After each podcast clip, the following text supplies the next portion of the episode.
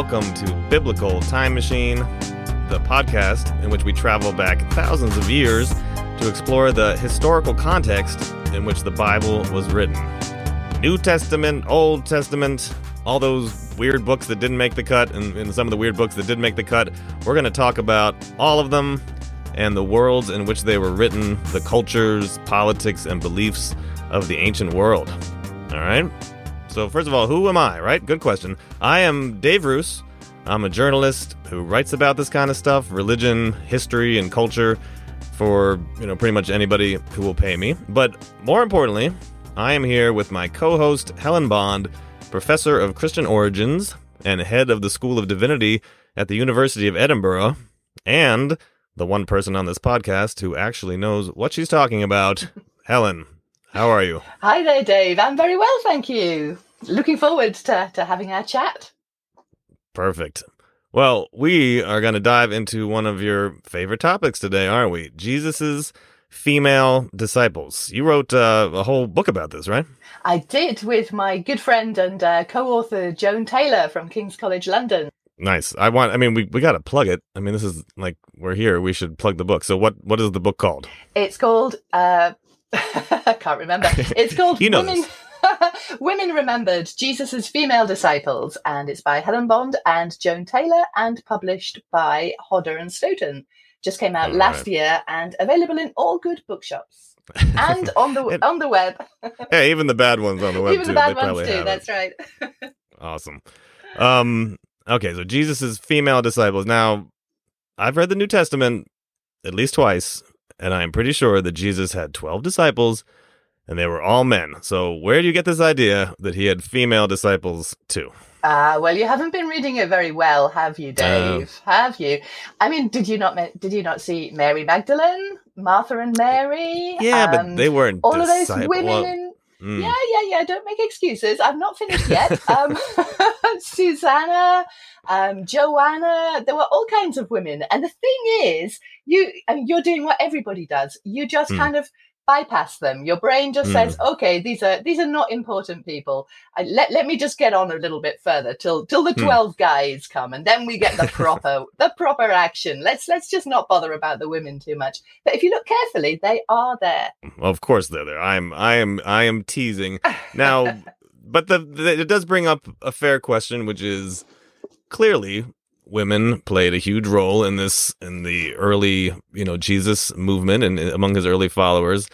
So why do you think they get such short shrift in in in the New Testament? Why do we only get the occasional mention and then have to piece it all together from these these tiny clues? I, I think there's a couple of reasons for that. One is that um, the the Gospels were written in a deeply patriarchal age. I mean, the first century, it was it was a story of what men were doing, and you know what what Jesus, and then the male disciples, and then Paul, and then the church fathers. It was it was it was natural for people to to tell the story through the eyes of men, the men that were doing hmm. things. Um, so I think that's one reason why the stories of what women were doing, as actually often today as well, you know, it's the, the, the, the Mm. man comes along, the man in charge. Um, and so a a lot of the stories about what women were doing just get sort of forgotten or dropped.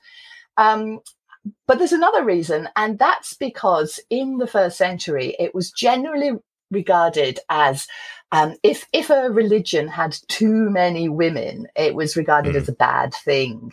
So um, you know, it was a sign of being some kind of superstition or women gone mad. You know, what you wanted Hmm. was a decent, proper kind of religion with men in charge, women knowing their place.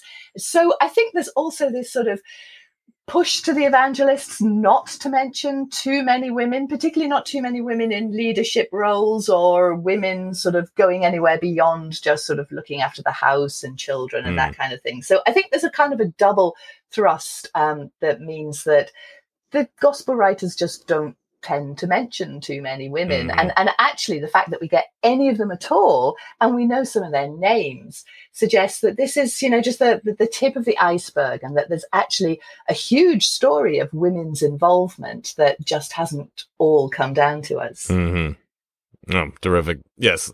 So some of these names that you, you mentioned, Mary Magdalene, I think we have to start with her. Well, actually, before we get to Mary Magdalene, why are there so many Marys?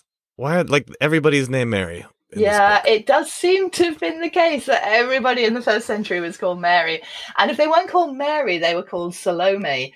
So um, something like a third of women in the first century were called Mary. And we know that from tomb inscriptions. So, you know, there were just lots of Marys. And so it was really important when you get a Mary that you have to say which Mary you're talking about. So Mary, the mother of, Mary, the wife of.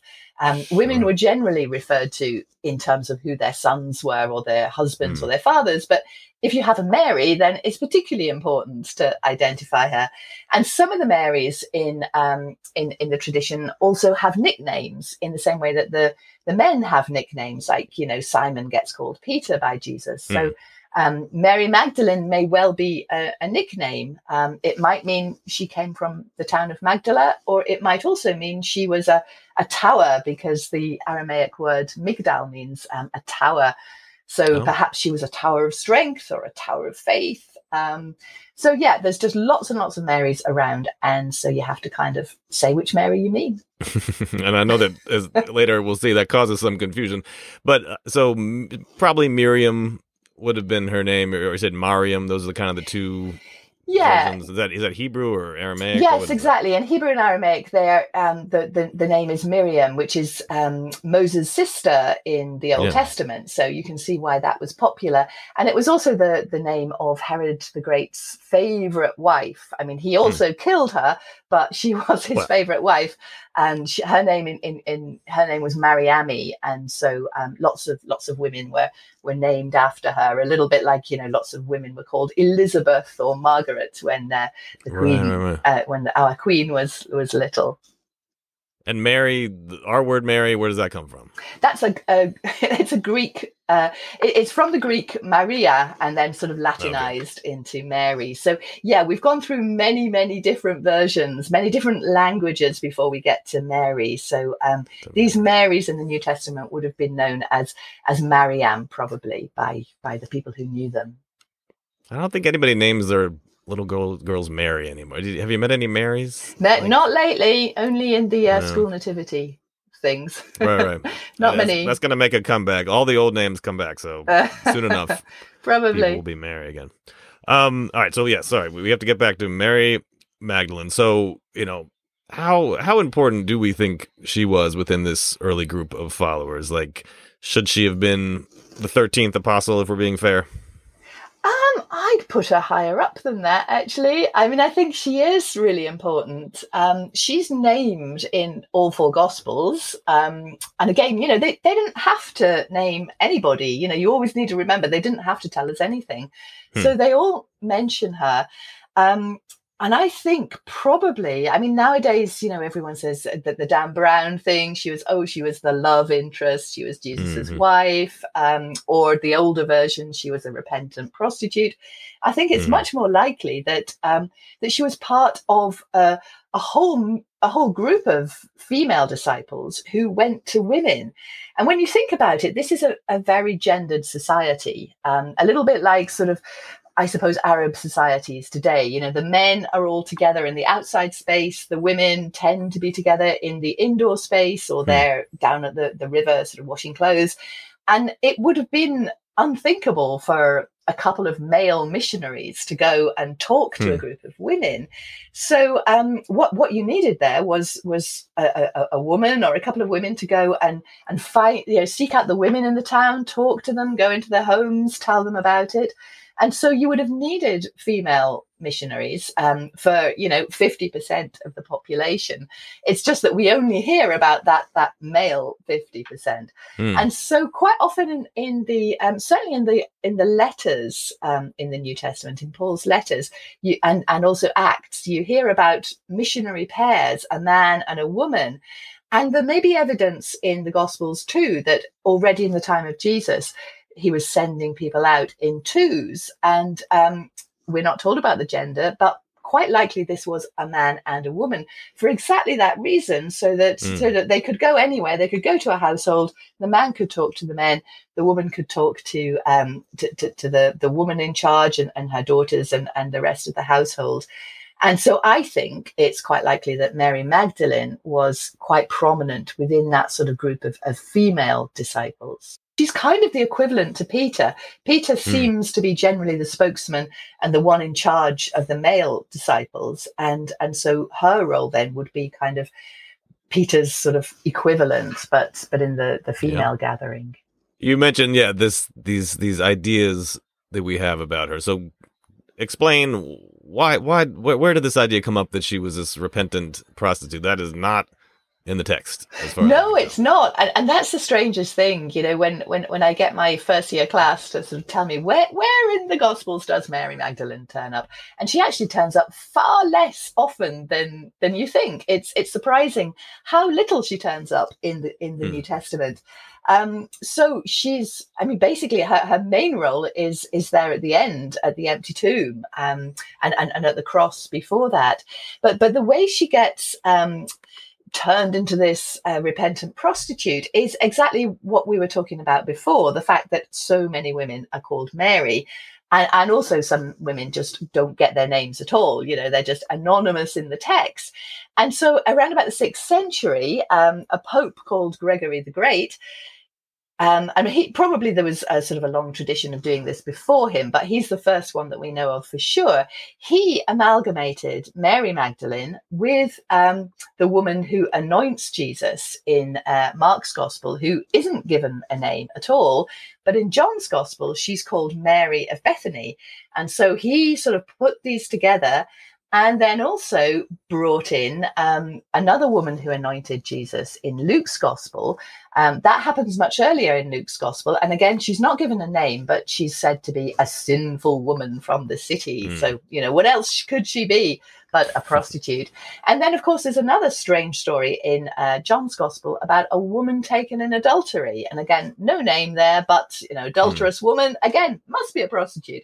So Gregory sort of pulled all of these stories together and created this kind of composite picture of the Magdalene, who was who was this prostitute who came to Jesus, loved Jesus, was uh, hmm. forgiven of her sins by Jesus, and then poured out her love for him through the um, through the anointing. And and it, I mean, it's a really really powerful story because um, this great story of repentance the repentant sinner and there she is in art in sermons. I mean it's a, a powerful story but probably has no basis in historical yeah. fact. I could see her reading this and be like what? Like where did what where did you where did you get this idea? I because know. like like you said in the text i mean it seems like she's this this very important figure. I mean they uh, could she have been it seems like she and some of these other women that we're going to talk about were partly bankrolling some of these operations. Is, is that yeah, another well, idea that's the impression that, that Luke gives in, in, in Luke 8. He he mentions the women quite early, and, and, and it's clear from all of the Gospels that, that these women are actually on the road with Jesus and the 12. So, you know, that mental picture we have of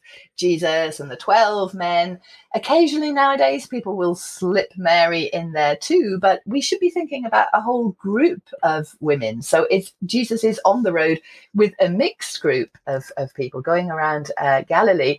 And Luke specifically says that some of these women were quite wealthy.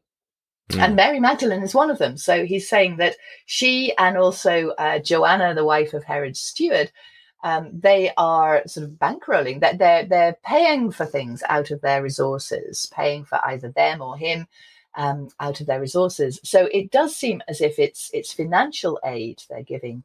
I mean, we don't know exactly what they're doing. Are they are they giving poor relief as they go along? Are they buying in uh, bread if they need it? Are they paying for inns when they don't have hospitality?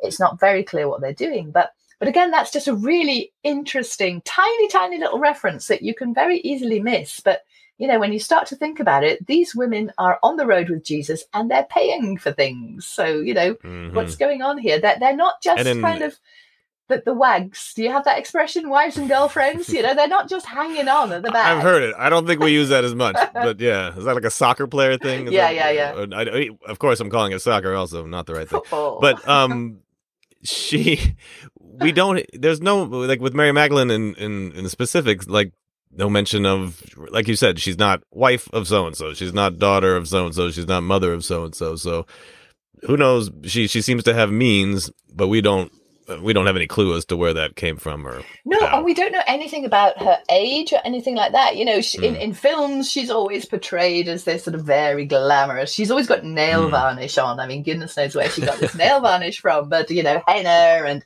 and and, and kohl on her eyes and um i mean you know she could have been 70 i mean we just don't know and she Sure. she could have had a, a family who've all gone um she's been left a bit of Mm. money and she thinks, you know, I'm I'm still fairly fit. I'm going to get off and um, follow some preacher man. We just don't know. Well, that's our that's one of our many hot takes from this podcast that, that Mary Magdalene was 73 and uh so and she did not wear makeup. That's probably true. um so you mentioned some other folks like Joanna. So tell me about Joanna because we do here's of somebody who we say, you know, wife of so and so. So who Mhm. who was her husband and who may she have been? yeah, well, in I mean, in her case, her husband is really interesting. She's the wife of Herod's steward, Chusa. Um, Herod's steward is kind of the manager of Herod's estates. So this is this is a a really important person.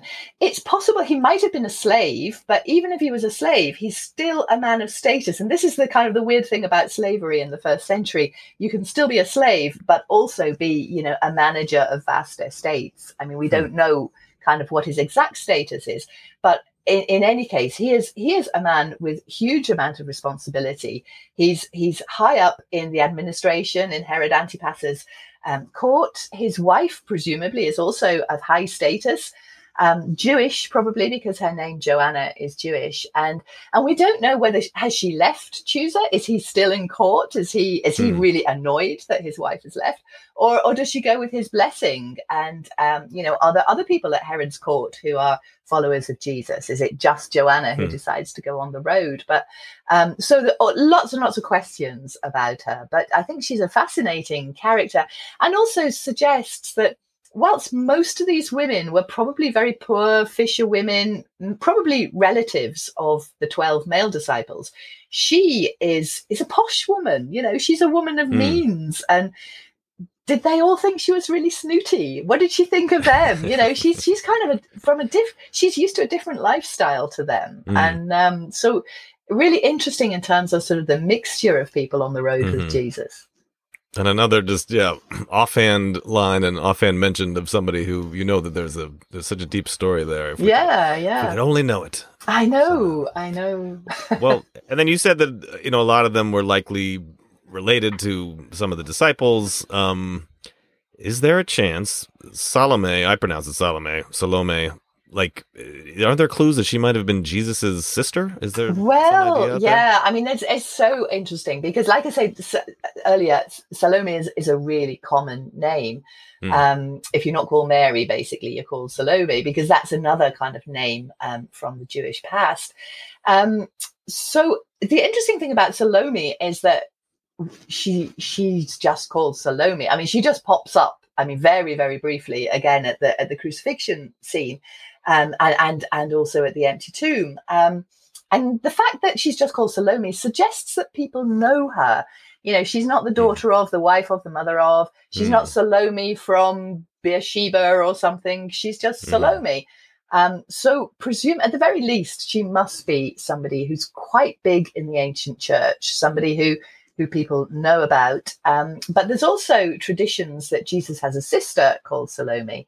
Um, so, I mean, who knows? I, I, I think it's quite likely, actually, that a lot of these women were the wives, mothers, cousins of the disciples. Um, we know from Mark's gospel that Jesus had sisters. Um, you know, why why not?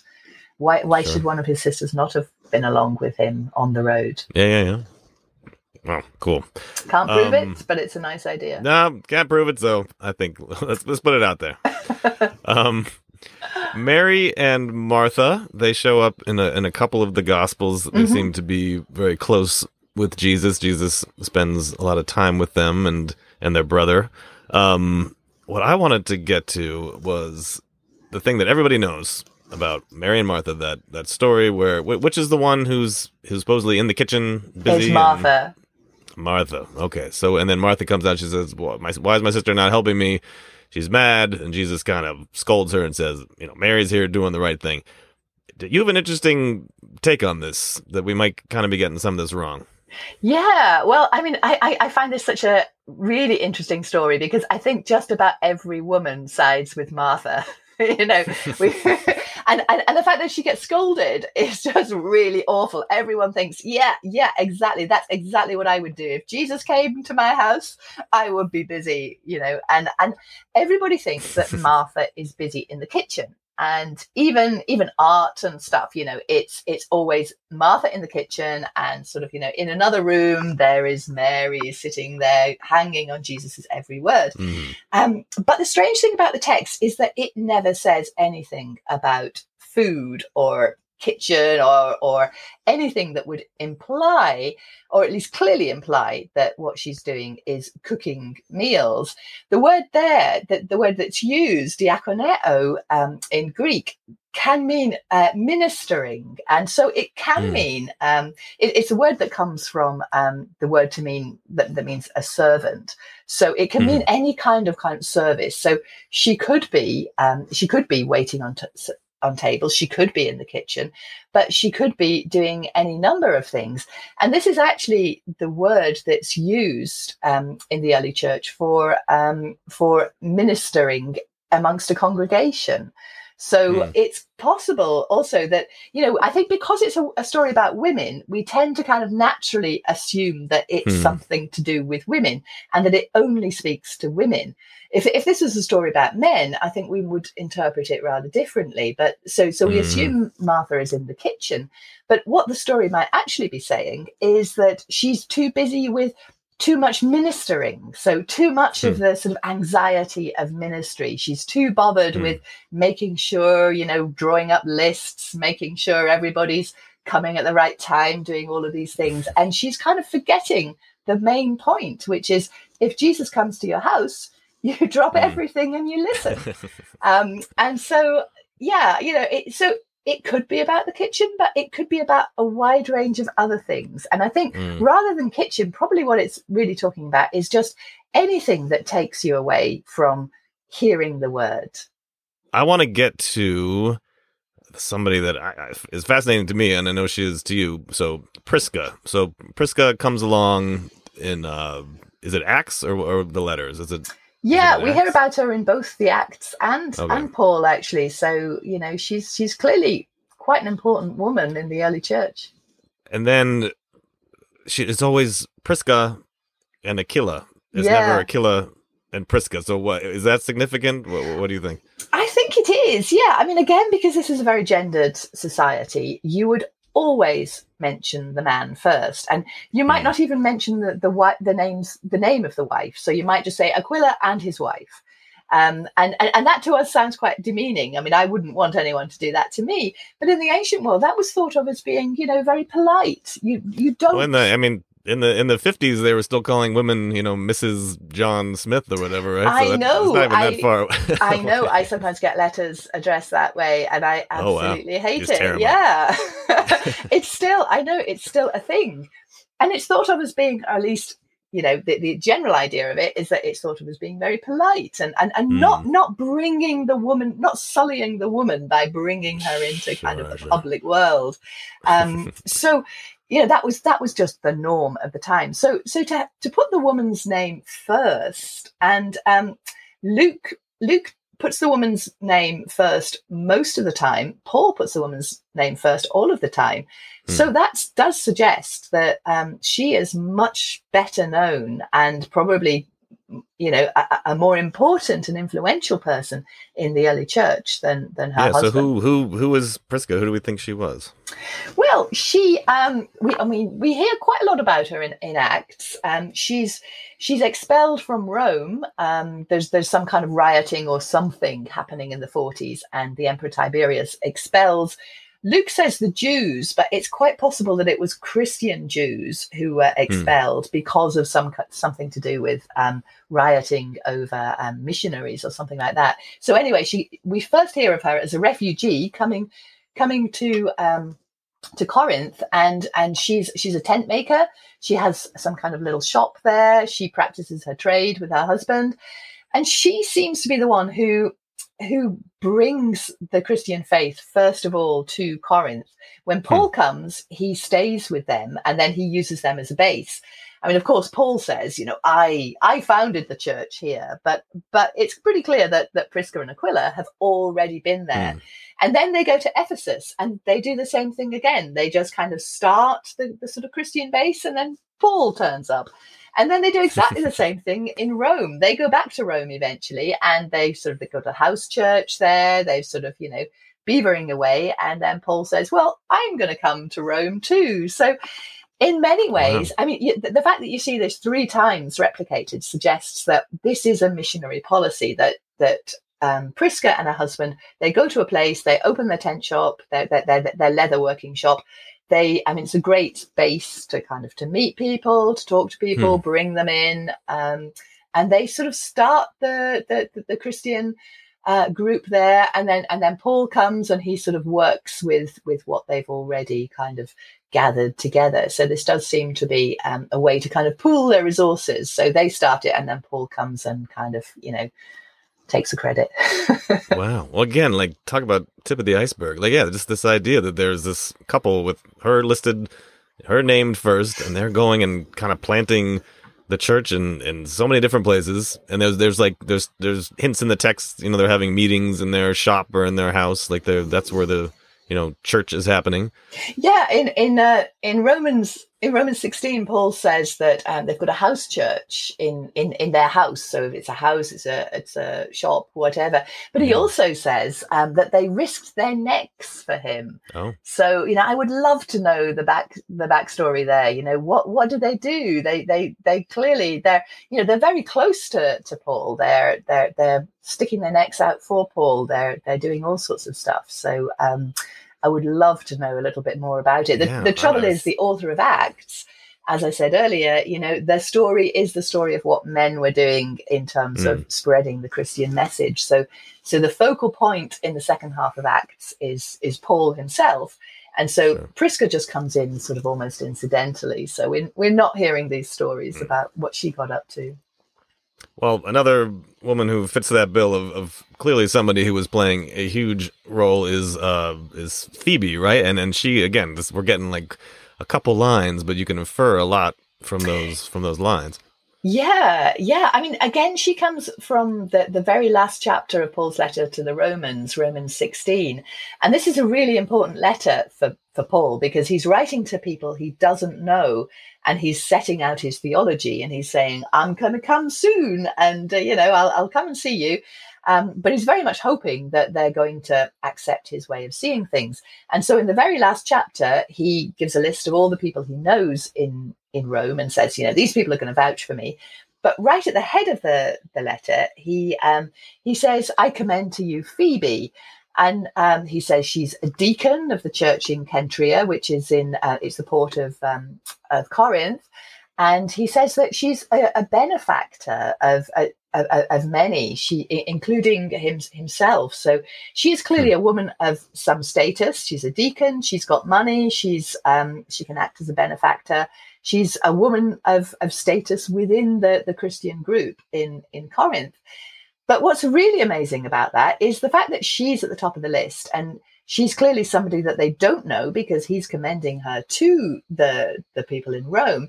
So she is clearly the one bringing the letter.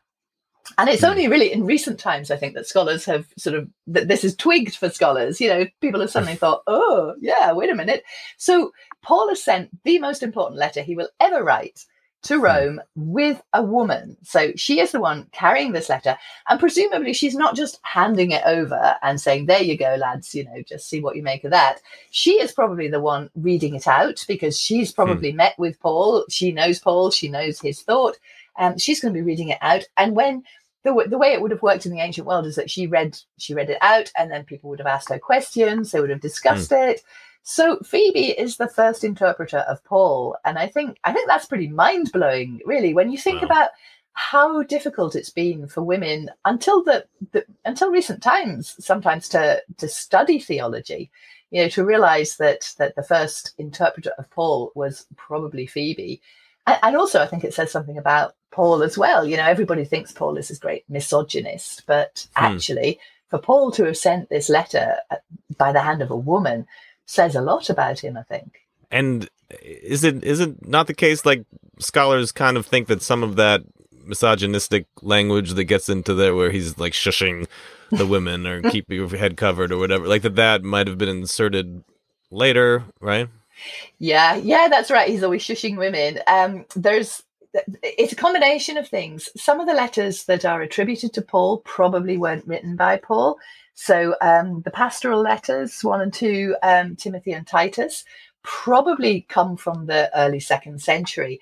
And this mm. goes back to that idea that um, that respectable re- uh, respectable religions should have quiet and respectable women. Women should mm. know their place. Men in charge, women quiet, dressed demurely, don't make too much fuss, you know, keep quiet in the church. Um, and, and, and this probably comes from the early second century at a time when the church realized that, you know, the end of the world wasn't coming quite that soon and um, and and they were there for the long haul. So probably someone else wrote it in Paul's name, and hmm. probably around about the same time, um, you get little bits that are inserted into letters of Paul. Um, there's a little bit in uh, one Corinthians fourteen where having already said to the women in chapter 11 you can you can prophesy just cover your heads suddenly in chapter mm. 14 he starts to say oh i don't permit any women to talk in the churches um, and, and, and, it doesn't make sense um, mm-hmm. but when mm-hmm. you look at the manuscripts you can see that these verses pop up in slightly different places in different manuscripts they mm. also have little notations against them which shows that early scribes knew of copies of the text that didn't have them and all of those are classic signs that what we have here is an insertion. And probably what happened is that somebody wrote something in the margin, you know, some scandalized reader said, ah, women shouldn't be speaking at all in the churches. And then, mm. and, these are all being hand copied. So as a copyist came along and he found this bit in the margin and he thought, hmm, am I going to add that or not? You know, let's add it, but put some brackets around it. And gradually it sort of works its way into the text. All right, so I'm gonna lay off of Paul. Maybe he was a good guy. He seems like he was a good guy. Um, well, man, talk about tip of the iceberg. We we have just you know grazed a lot of a lot of topics that we can have whole episodes about in the future. But fascinating. Thank you so much, Helen. It's great. Maybe we will have, and we haven't even started on people like Thecla and um, all those second century martyrs. There's there's lots more women to talk about. All right. Well, thank you so much. I hope our listeners enjoyed that, and I hope you guys come back for more episodes. But this was Biblical Time Machine, and we will see you next time. Bye. Bye.